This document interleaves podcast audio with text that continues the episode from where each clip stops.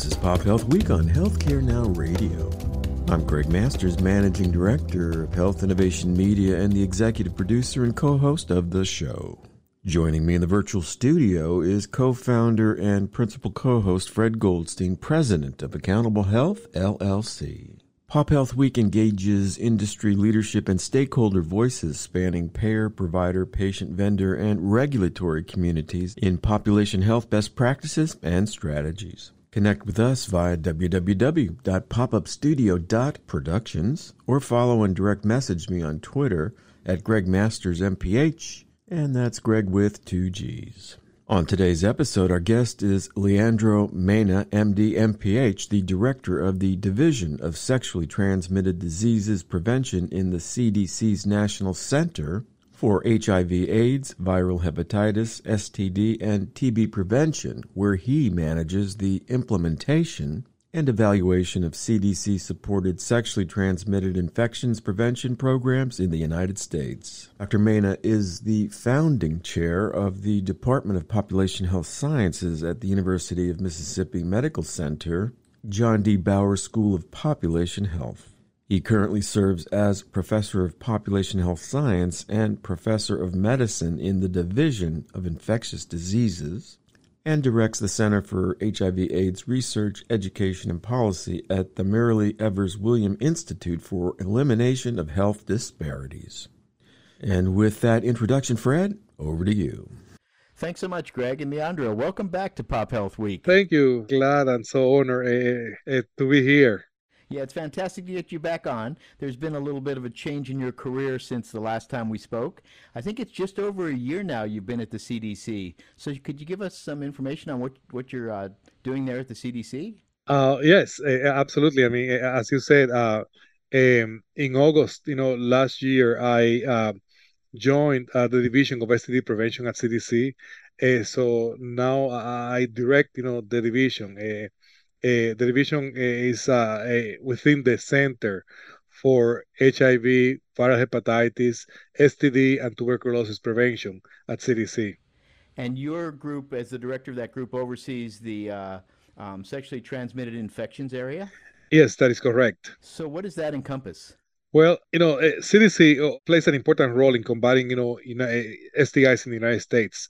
You know, and the work of the division includes, you know, assisting health departments, healthcare providers, and other work eh, and, and, and others working to address STD prevention time eh, with timely science-based information and guidelines on the testing and treatment of these infections. You know, for instance, you know, we have our STI treatment guidelines, you know, uh, documents a, an accompanying piece called Recommendations for Providing Quality STD Clinical Services that highlights the services healthcare settings can offer to provide to provide the highest quality STD care for their patients. I have to mention that the STI treatment guidelines are probably one of the most, if not the most, downloaded document at the CDC website. You know, we also provide significant funding to state and local health departments on STD programs, as well as national STD and public health organizations. I mean, roughly 85% of the division funds go to programs and grants. Wow. And so when I think about it, I know that in some of the statistics, we continue to see an increase in uh, in STDs in, in the areas you're working. And um, it looks like it's 1.6 million cases of chlamydia, which actually has dropped since 2017. But the others, for example, with gonorrhea up 25% since 2017, and syphilis up 68%. So we're continuing to see these increases, I guess, and you're working to try to reduce that. So what are some of the things that are you're doing in the communities or um, with the clinics to try to help with that? Well, Fred, you know, I have to tell you, uh, um, we actually released last week our 2021 preliminary surveillance report, and um, and uh, STIs, you know, continue to increase again in 2021. You know, uh, some of the decreases we saw chlamydia primarily, you know, as we suspect, were probably caused because of the impact of impact of COVID-19. You know, we are seeing, you know, when it comes to primary, secondary syphilis, uh, we saw the biggest year-to-year increase, you know, 26% increase between 2020 and 2021. Um, this is the largest number of cases that we have seen, you know, uh, glad you're sitting. In 73 years, since 1948, we have not seen, you know, this such a high number of cases of primary and secondary syphilis in the U.S. And even more dramatic has been the increase that we have in congenital syphilis of about 24% between 2020 and 2021. You know, a, a cases of congenital syphilis has three have tripled since 2017 in the past five years. And it's important because congenital syphilis is the one condition you know the one sti that is associated with significant mortality. About 7% of congenital syphilis cases right end up in, in infant or uh, mortality and so when you talk about congenital syphilis you're talking about children who are infected at birth or pre-birth and Uh, born. children who are infected, yeah, in uterus, you know, or at birth, yes, Wow, and and seven percent of those are, are associated with death. die, stillbirth, yes. Wow. Mhm. And how did COVID impact the work of the CDC? I know they put a lot of effort focusing, obviously, on COVID itself. Were some of those resources moved from the STI groups to focus on that? And how did that impact potentially monitoring and uh, and uh, prevention? You know, eh, eh, COVID eh, eh, impact on STIs has really been interesting, right? In one side, increase, you know, our awareness of something that we have long known about STIs, which is the long-standing and ingrained social and economical factors that need to be addressed so everyone can achieve optimal health. You know, but uh, the COVID-19 pandemic eh, strained an already crumbling public health infrastructure. You know, we uh, had, you know, uh, because of decreased public health funding over almost two decades of uh, insufficient funding, health departments uh, experienced reductions in screening, treatment, prevention, and partner services, uh, uh, all contributing, you know, to the increasing STIs, you know, way before the pandemic. Uh, but because of the pandemic, and during the pandemic, we saw also significant reductions in personal in personal healthcare services, resulting in less frequent STD screening. We saw diversion of public health staff to respond to the COVID pandemic, and some of this staff was actually permanently assigned, you know, to COVID nineteen. So we really have not seen a, a, a, a restoration of that. Uh, and and then there were the lapses, you know, that people having health insurance coverage, you know, do because due to unemployment. You know, we uh, were lucky enough that as part of the American Rescue Plan, you know, CDC, you know, received one billion dollars, you know, to help support and rebuild some of that disease intervention specialist infrastructure capacity.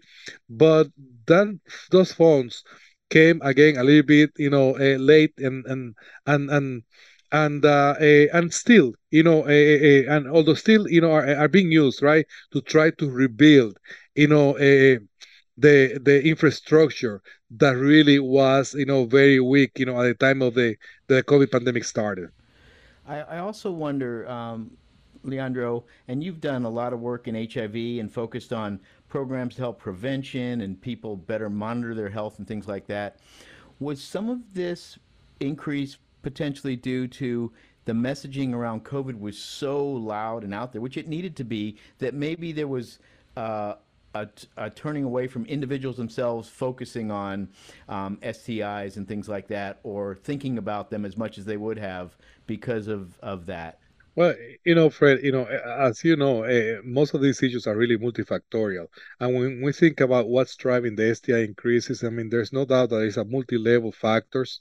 You know, in addition to the social and economical conditions, you know, that make people more difficult, in for that make for most populations more difficult to stay healthy. You know, as you know, poverty, stigma, lack of medical insurance or provider, unstable housing, history, you know, a high burden of STIs in some of these communities. You know, we also uh, uh, recognize that, as I mentioned, the reduction in services that I mentioned, but we also uh, uh see the increase, you know, in substance use.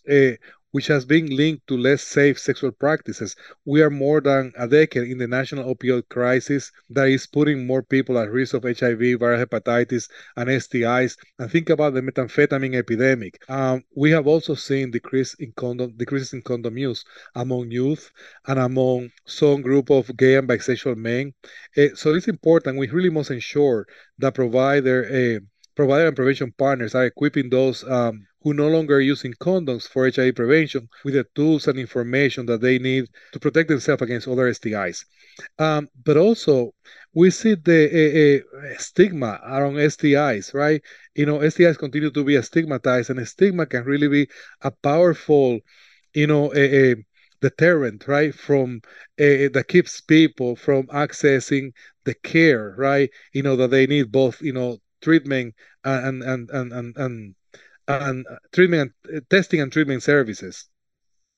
You know as as i mentioned you know the covid pandemic has really compounded you know many of these challenges and exacerbated you know pre-existing disparities in healthcare and prevention access uh, and further straining again our public health infrastructure yeah, it was fascinating when I was looking at this state of STDs uh, report that you released in 2021, and you talked about the racial and ethnic minority groups, and the and we you know we see that negative impact across it. COVID highlighted it like crazy. Obviously, with STIs, we see it as well. But what really stood out to me was young people aged 15 to 24 are a group that is much more affected. And sometimes we don't think about the younger population around healthcare. Um, so, can you comment some on on that and some of the areas maybe we can help work with that? Yeah, absolutely. You know, uh, the U.S. epidemic, STI epidemic, there are tremendous, you know, big disparities, right? You know, there are, you know, in geography. You know, people don't think about geography. Uh, United States has over 3,000 counties, right? 3% of US counties are responsible of 50% of all gonorrhea, 50% of all chlamydia, 50% of all primary secondary syphilis. And we know that 48 counties, right, represent 50% of all HIV infection. So we see disparities when it comes to age. You know, as you mentioned, you know, individuals who are 15 to 24 years old represent 50% of all um, of all sexually transmitted infections. Uh, racial ethnic minorities and African Americans represent about 38% of all, you know, primary, secondary syphilis and gonorrhea. Um, men who with men represent, you know, almost 50% of all primary, secondary syphilis, you know, when they are only 2% of the US population. So if you think about these populations, right? And we, I talked earlier about, I mentioned earlier about the social and uh, economical circumstances, right? That that that that weighed so heavily into the chance, into the the into what determines the risk of exposure, right? And access, you know, to appropriate care.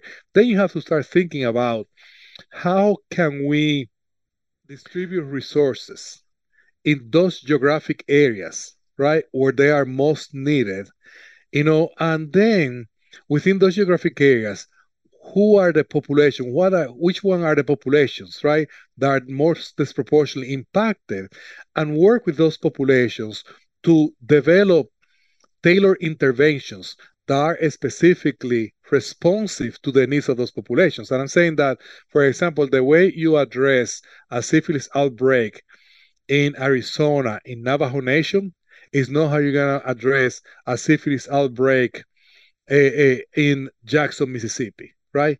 You know, it's so so that I think that's the kind of uh, tailor approaches that we need.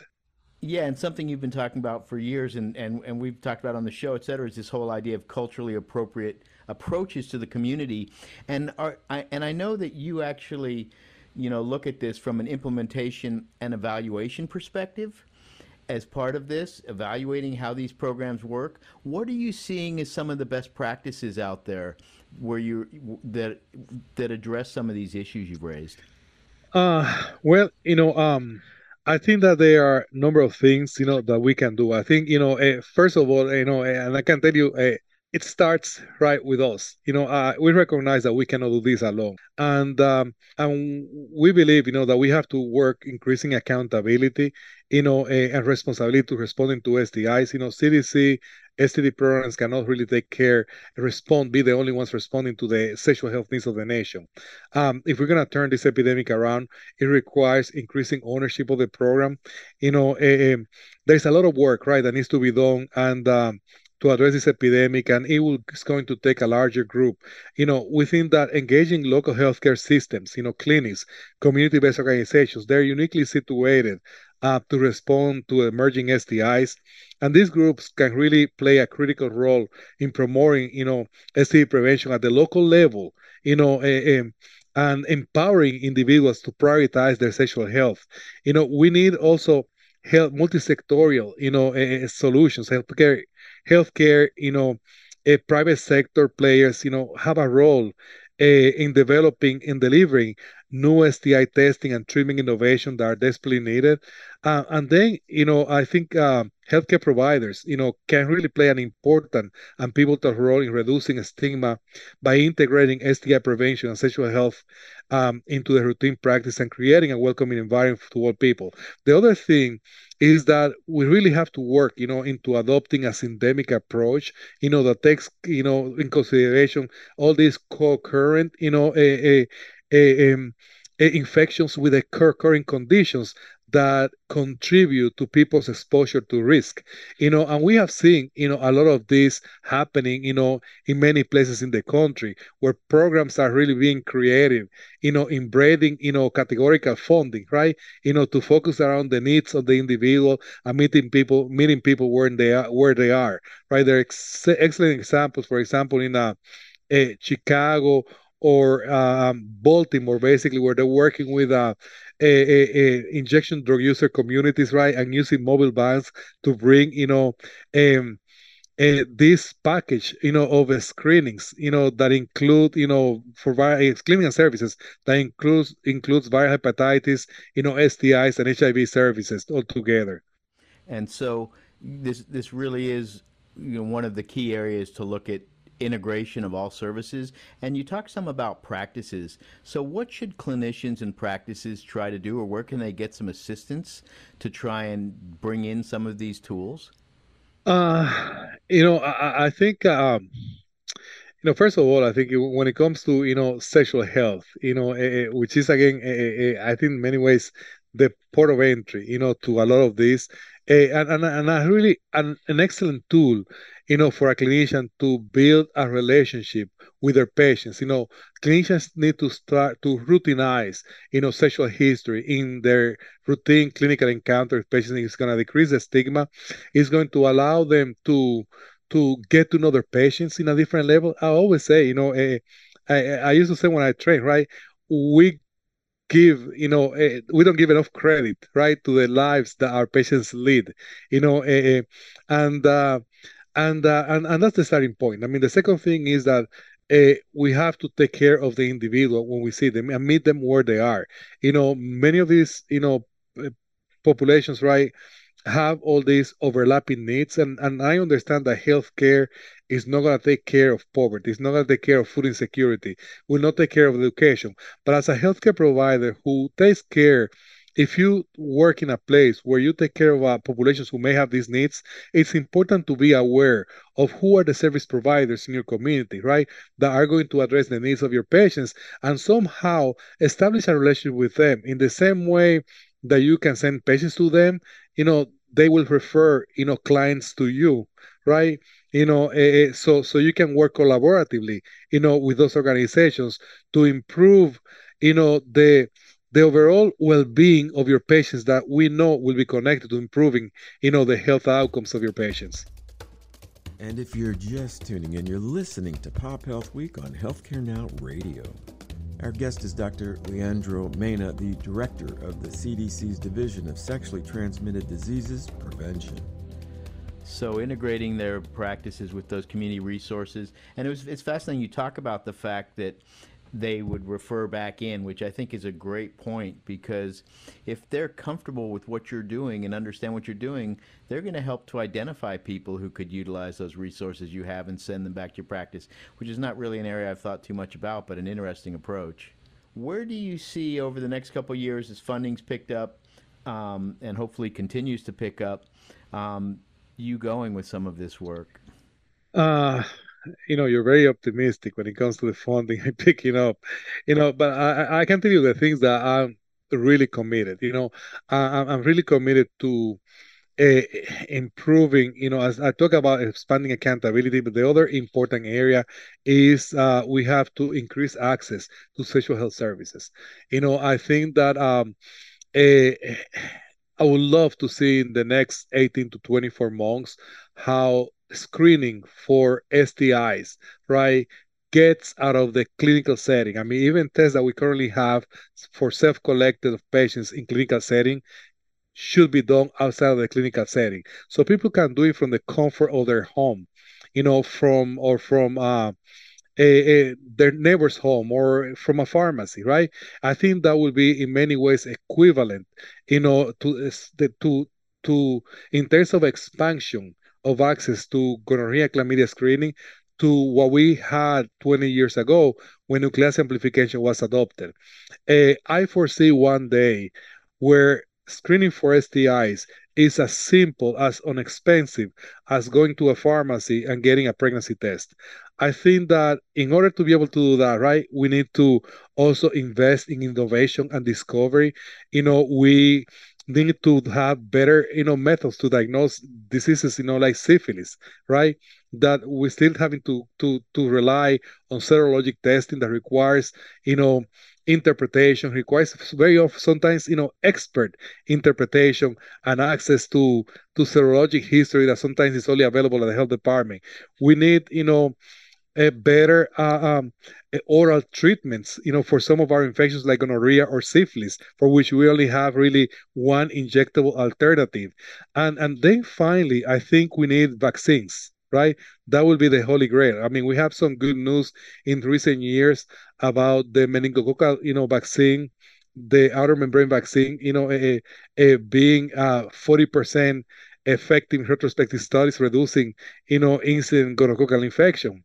Uh, so I think that that that that it would be fantastic, right? You know, uh, if we could have the investment and the develop, you know, and see the development of uh, vaccines that will prevent, you know, uh, gonorrhea, chlamydia, herpes, you know, or treat herpes and syphilis. Wow. So you, you're really talking about, and we've seen some of this rapid change, obviously, with COVID, and it sounds like a couple of things are sort of related to that. Perhaps in home testing, you mentioned, um, and you see something like that for um, STIs and STDs, as well as technology. Um, do you think some of the move to telehealth might help with some of that access issue? Um, if we can set those up, perhaps a, just a telehealth for STDs or something like that?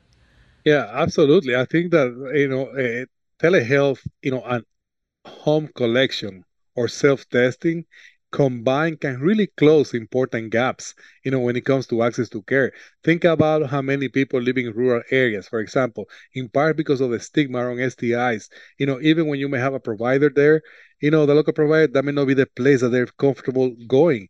You know, I work, you know, as you know, as medical director of an STD clinic, you know, for almost 20 years in Mississippi and uh, a good proportion of my patients had a primary care provider, right? You know, and when I asked them, well, why don't you go to your primary care provider so he can take care of these things? I said, well, I'm not comfortable, you know, uh, going to them, you know, uh, talking to them about these things. So people, you know, I think there is a place, and there will always be a place for a specialized STD care.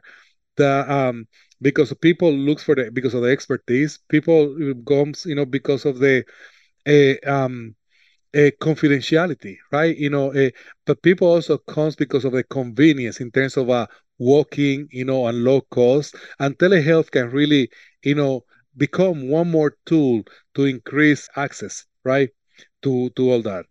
Yeah, when you think about some of the issues, I remember, you know, even from a mental health perspective, you know, people didn't want to park out in front you know somebody might see their car there. And so you have the same issues with the stigma around um, stds etc so obviously having a place where you can feel safe and confidential and and expertise obviously is another critical area. How has it been for you in your transition from the uh, university setting and the clinic in jackson to uh, working at the cdc uh, you know, it's been interesting, uh, uh, Fred. Uh, it's a it's a very different environment a, a totally totally different environment. And to be honest with you, I've been here for one year, and I still feel that I'm learning, you know, to identify which tools you know I have available, you know, to be effective and how to once, you know, and how to use those tools. So so I think you know I have a long way. You know, uh, I'm trying to do the best you know I can. I'm lucky to be here working with such a an amazing group of uh, smart very committed people, you know, who really see uh, their goal, you know, uh, every day, you know, their goal is to improve the, the sexual health of American citizens, American people. Yeah, that's fantastic. And just one final thought in closing. You mentioned this this need for taking the public health infrastructure and linking that with the private healthcare system. We've seen how that sort of potentially started with COVID. Do you see that continuing on? I mean, that's obviously a key piece of this. And are you hearing more discussions about that? You know, I I, I think we have to. I mean, uh, certainly, I mean, in my division, that's our goal, right? We we one of the priorities that we have is really expanding partnerships. You know, not only again uh, with the private sector, but even within the federal government, right? We talk about, you know, how housing has such a influence, right, in health outcomes, HIV outcomes, STI outcomes. So we have to work with our partners, you know, in HUD, you know, to see how we can, you know, leverage, you know, and integrate, you know, and work together to improve uh, housing in some of these very vulnerable populations with the goal, overall goal, to improve to improve health. So engaging the private sector, engaging the the larger healthcare system is going to be important to really improve, you know, public health and population health. Well, that's a fantastic way to end up this show, Leandro. I want to thank you so much for coming on and, and discussing this issue. And I'd love to get you back on again as you get your feet more settled and uh, to learn more about the work you guys are doing. Happy to, uh, Fred. Thank you so much for having me. It's been a joy. It's our pleasure. And back to you, Greg. And that is the last word on today's broadcast. I want to thank Dr. Leandro Mena, the director of the CDC's Division of Sexually Transmitted Diseases Prevention for his time and insights today. Do follow Dr. Mena's work on Twitter via at CDCSTD and CDCGOV, respectively, and on the web via www.cdc.gov forward slash STD. And finally, if you're enjoying our work here at Pop Health Week, please like the show on the podcast platform of your choice Share with your colleagues and do consider subscribing to keep up with new episodes as they're posted. We stream live on Healthcare Now Radio weekdays at 5:30 a.m., 1:30 p.m., and 9:30 p.m. Eastern. And for you left coasters, 2:30 a.m., 10:30 a.m., and 6:30 p.m. Pacific. For Pop Health Week, my co-host Fred Goldstein, this is Greg Masters saying, "Please stay safe, everyone. Bye now."